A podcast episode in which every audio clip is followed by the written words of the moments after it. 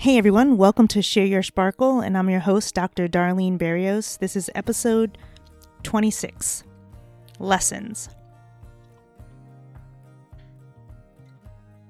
Hey people, I hope everyone's doing well. Um, I don't know if you're noticing the birds are louder in the morning. It's feeling a little bit warmer. The days or sunlight um, are getting longer. And I feel like spring is around the corner. I don't know if you feel that way, but I know the birds are definitely happier and louder. It seems like each morning um, I hear them like chirping fiercely and just saying, Welcome, good morning to the new day. So, this is episode 26. Uh, just a reminder, I am going to go on a little break in March, uh, and I'll record the last, uh, release the last episode on Friday, March 12th. But stay tuned because later in the month I will um, begin season two. Episode 26 Lessons. I was thinking about what to say, and one of the things that struck me earlier this week is um, thinking about everything that I've talked to you lately regarding spirituality, mindset, you know, my understanding of divinity and source. And what's come to me is why aren't we taught this earlier? Or how come I haven't learned this earlier? And this is not a judgment on what I was taught younger in life, whether it was through family, teachers, sports, or whatever other way we learn lessons. But I'll give you a, a specific example. So I'm I have this book. It's called The Abundance Book by John Randolph Price. And in it, there are these different principles. And here's one of them, for example. Through my consciousness of my God self, the Christ within, as my source, I draw into my mind and feeling nature the very substance of spirit. This substance is my supply, thus, my consciousness of the presence of God within me is my supply. So I'm going to repeat that one more time. Through my consciousness of my God self, the Christ within, as my source, I draw into my mind and feeling nature the very substance of spirit. This substance is my supply, thus, my consciousness of the presence of God within me is my supply. And I hope you don't get tripped up. And I, I guess it's going to be really hard for some to, to process this when it says my God self or the Christ within. Christ is more of um, like, I don't know, not, not necessarily mindset, but a way of being, like your Christ self, not necessarily. I mean, yes, you can relate it to Jesus Christ, but it's it's a manifestation of that divinity within you, right? Your Christ self or your God self. And I hope that doesn't trip you up on on what this is trying to get at. That if you can bring into your mind the idea that you are the substance of the source or your understanding of God, then this substance is your supply. And then you thinking about it, that presence of you understanding that source within you is your supply. Like, I think that's just such a powerful thing. And, you know, I talked about once how in church there's that saying, I'm not worthy to receive you. And I'm like, why would you say that? It's such a crazy concept to not value our worthiness and our power. And I think our power, like this power that we tap into that we all have, if we could, is like not the power that will destroy people. Do you know what I'm saying? Like, this is not the power that will start wars. This is not the power that will bring us struggles. This is the power power that will bring us together. This is the power that will unite us. This is the power that power that will recognize that we are one soul in this world, in this universe. We have one voice. And why aren't we taught this earlier? How come this is not? We teach so many crazy things in this world. And why? I know why I said that before is a wasted question. If you have the chance, I'm telling you right now, if you don't have kids, or your kids are young, or even if you have kids and they're older, or yourself at whatever age you are, this idea is so powerful it's almost like we don't want people to know this power. It seems. Really? Do you understand what I'm saying? It's almost like if people really, really held on to this belief and this truth, I think it's really scary, right? I think it really scares some people or groups. But I'm telling you, I know, I know for sure that this is the kind of power we need to tap into to heal whatever's happening in the world, to heal ourselves, to heal our families, to heal our communities, to heal. And we don't teach it earlier. It seems very strange to me now at 45 to think about that because I think like I have a lot of spunk, right? and I can't even imagine. Imagine at 5 if I was like told this to see myself as a piece of God, to see God in me. Like this morning, I'm gonna share very something, share something personal. But I literally looked in the in the mirror and I said, "Good morning, God." Like I looked in my eyes in the mirror and I said that to myself. Good morning, God. And of course, like my eyes welled up. I'm welling up right now thinking about it. Like just even the thought of it seems powerful. Just even saying that one sentence like makes you cry. But what if we were taught that from the beginning, from the moment we got here? And if we said that to ourselves every day or had that kind of support around us teaching us you are part of the source you as you are as powerful as the source that made you. Like you have a lot of strength and power within. I wonder how many life choices we would have made like differently if we had that understanding and thinking. I wonder you know it's but it's not too late remember? It's not too late to change our thinking and I'd rather, honestly, let's say it's baloney, let's say it's not even real.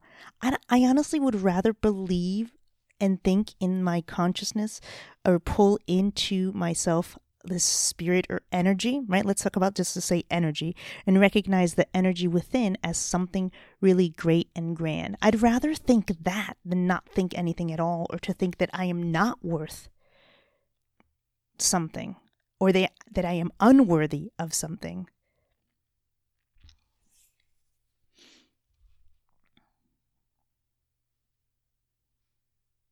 So I'm going to give myself permission to think that I am worthy, that I am a part of this source and spirit because I really truly think that's the only way to finish like the rest of the leg I have here, however much time I have left. And it will truly draw into my being and life things that I probably could have never imagined. And I think life has already been grand in some in some ways. But I'm willing to think differently to get through whatever's left because I really truly feel that's the only way. There's a series on Netflix called Connected it's really interesting, and I think I want to thank my friends for bringing it up and introduce me introducing me to um, this docu series. It talks about a bunch of different things, um, from like the internet to how um, important clouds are, and and one snippet of it, it talked about the the bombs, the nuclear bombs that were dropped by the United States earlier in the century, no, in the 1900s. And do you know, do you know that it was only the amount of uranium used for that massive explosion that killed hundreds of thousands of people was like the size of, let's say, like on a mm, hamburger bun, like a, one size of a sesame seed. That's it. It was only that much uranium that was used to make that massive explosion. And you know, it's so interesting how in the Bible it talks about how just the size, right? If we had only faith the size of a mustard seed, think about how tiny that is. How much power there is in that. If we only shifted just a little bit, just even a little bit, how grand that can be. In very destructive and very constructive ways.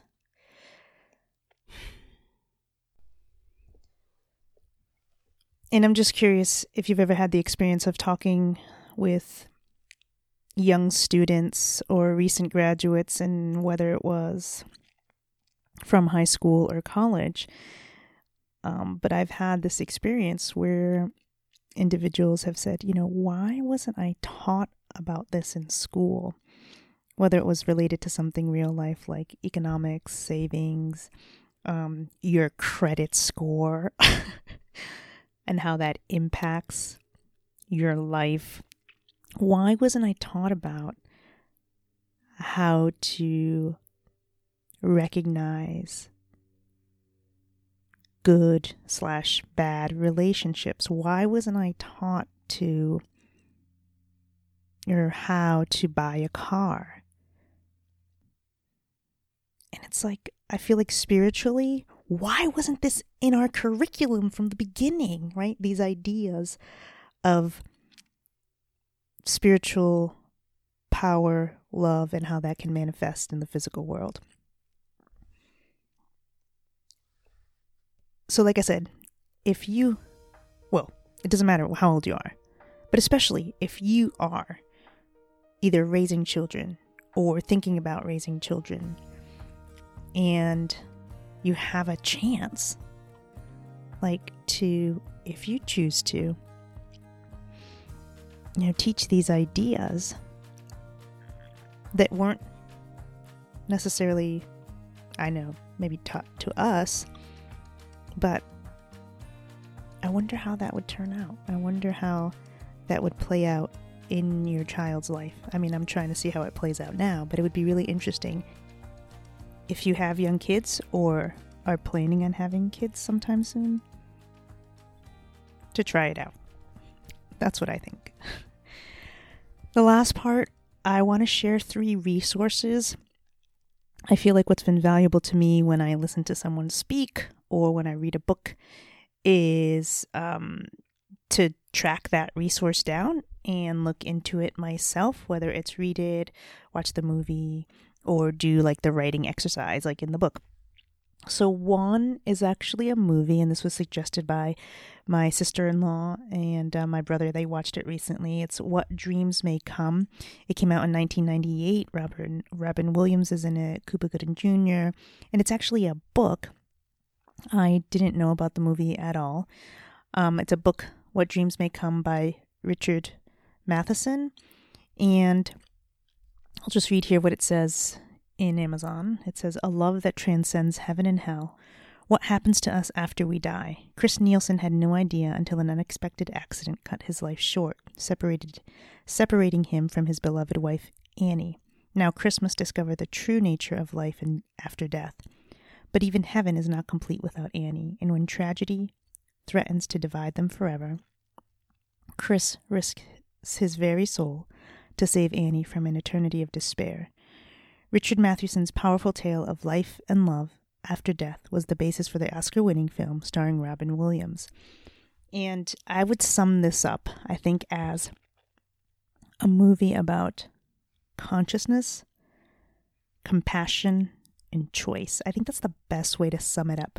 It's about consciousness, compassion, and choice.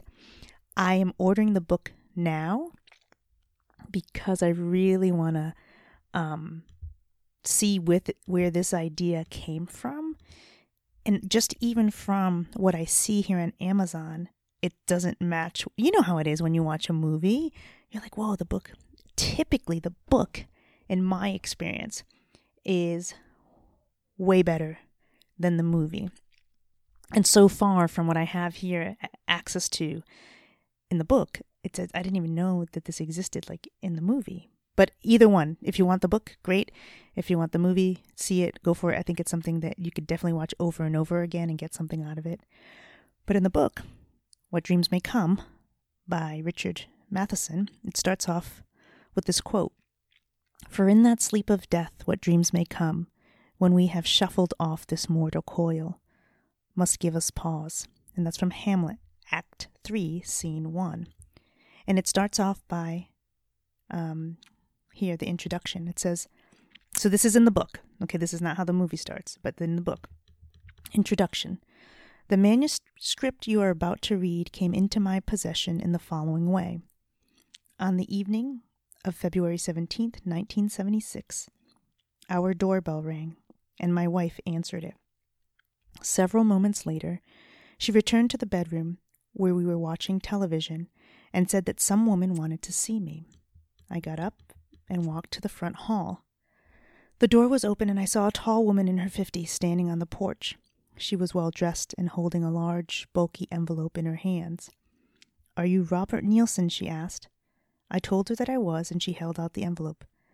This is for you, then, she said. I looked at it suspiciously and inquired what it was. A communication from your brother, she replied. My suspicions increased. What do you mean?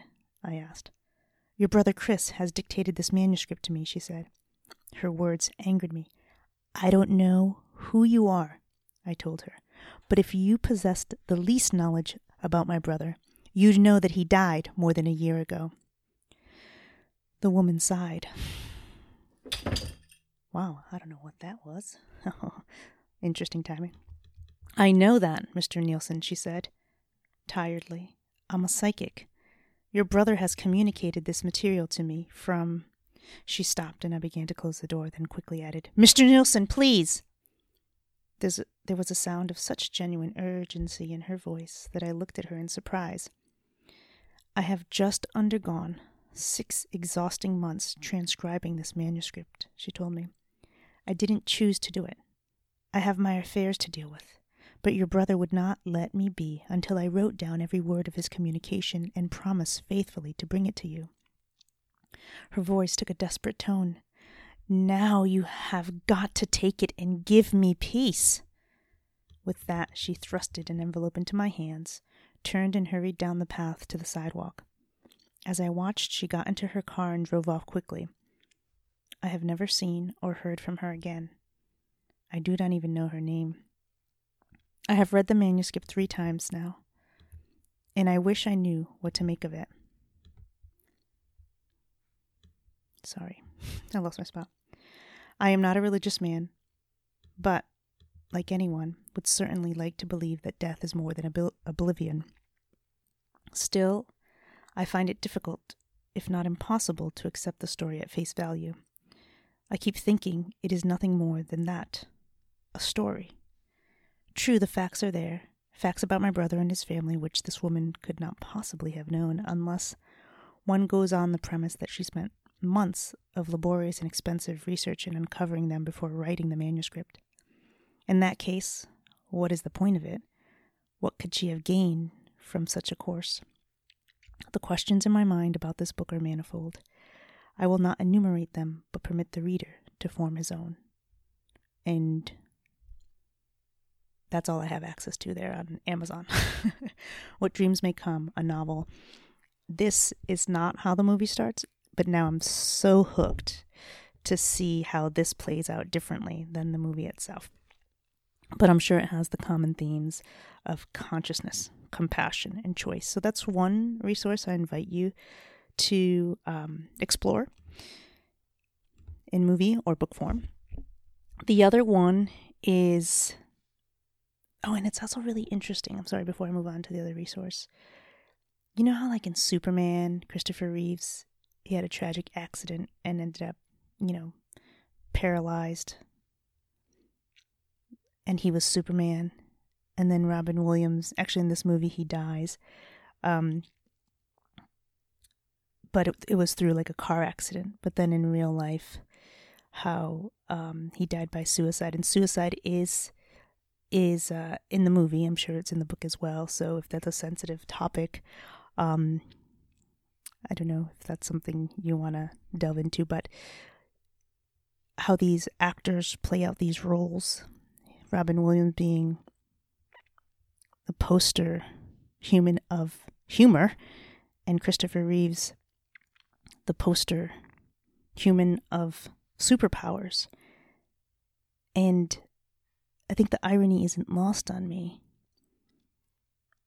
How does and why what what is that supposed to tell us about life and how things happen? I just wonder. I just wonder about that. Like what is that supposed to tell us? Something to think about. Um the other one is Oh, another book. This is, as far as I know, not a movie, but I think would be a great movie if you have a middle schooler. Um, it's Echo by Pam Munoz Ryan. She also has some other chapter books and I believe some children's book, but this is a really massive books. I'd say it's about three books in one. Middle schooler would be great, even high schooler, or just if you're interested in having a good book to read as an adult. I'll read the inside cover. Pam Munoz Ryan. Echo. Lost and alone in a forbidden forest, Otto meets three mysterious sisters and suddenly finds himself entwined in a puzzling quest involving a prophecy, a promise, and a harmonica. Decades later, Friedrich in Germany, Mike in Pennsylvania, and Ivy in California each, in turn, become interwoven when the very same harmonica lands in their lives. All the children face daunting challenges rescuing a father, protecting a brother, holding a family together, and ultimately pulled by the invisible thread of destiny. Their suspenseful solo stories converge in an orchestral crescendo. Eh, crescendo. crescendo. There you go. Richly imagined and masterfully crafted. It's really magical how Pam Munoz Ryan, through a harmonica, ties these individuals' lives together. And if you were like doing some homeschooling, this book would be great to study like Germany during the time of Hitler, immigration to the East Coast, and then um, also the um, time during American history when Asian Americans were in, um, were put into internment camps and the discrimination faced there. So this is literally a wonderfully written book, but also has a lot of history that you can draw from in terms of lessons that you can teach children. Um, and the last thing I want to share is the prophecy, which I really love. The prophecy that starts the book and ends the book is Your fate is not yet sealed. Even in the darkest night, a star will shine, a bell will chime, a path will be revealed. I feel like there's some good magic in this book. Echo by Pam Munoz Ryan. Your fate is not yet sealed. Even in the darkest night, a star will shine, a bell will chime, a path will be revealed. Check it out. And last but not least, is actually another podcast. I know, I'm actually sharing another podcast, but this one's a really cool one. It's Oprah's Masterclass podcast. I think I found it on YouTube. And in this one, uh, Alicia Keys is the guest. And she's just amazing and hot. but she has really interesting things to say as well. She actually talks about at a young age trying to convince her mom, you know, she was at a crossroads in her life whether to go to Columbia, I believe at 16, or to get signed by Columbia. How interesting is that? And her mom, being a paralegal, having to come up with like this very intense, you know, reasoning for her to choose the music path compared to the college path. But she also talks about forgiveness and how I believe her relationship with her father wasn't what she had expected it to be, and how she had to learn to forgive, not necessarily for her father, but for herself. But she also speaks about restoring and recharging when she took this trip to Egypt when she was about 19, and she took some time to refresh and how impactful that was in her life. And if I'm not mistaken, her child now is named Egypt. I believe her husband, when they were thinking about names, was like, hey, that trip was really important to you. What about if we named our child Egypt? And at the time, they didn't know if it was going to be a boy or a girl. And it just really, as she said, uh, resonated with her. So I encourage you to check it out, Alicia Keys on Oprah's Masterclass podcast. So those three things the movie slash book, What Dreams May Come, Pam Munoz Ryan's Echo, and Alicia Keys on Oprah's Masterclass podcast. There's just some resources that I hope you enjoy and check out. All right, people. Until next time, accept your sparkle, surrender to it, and allow it to be so. Until then, keep shining!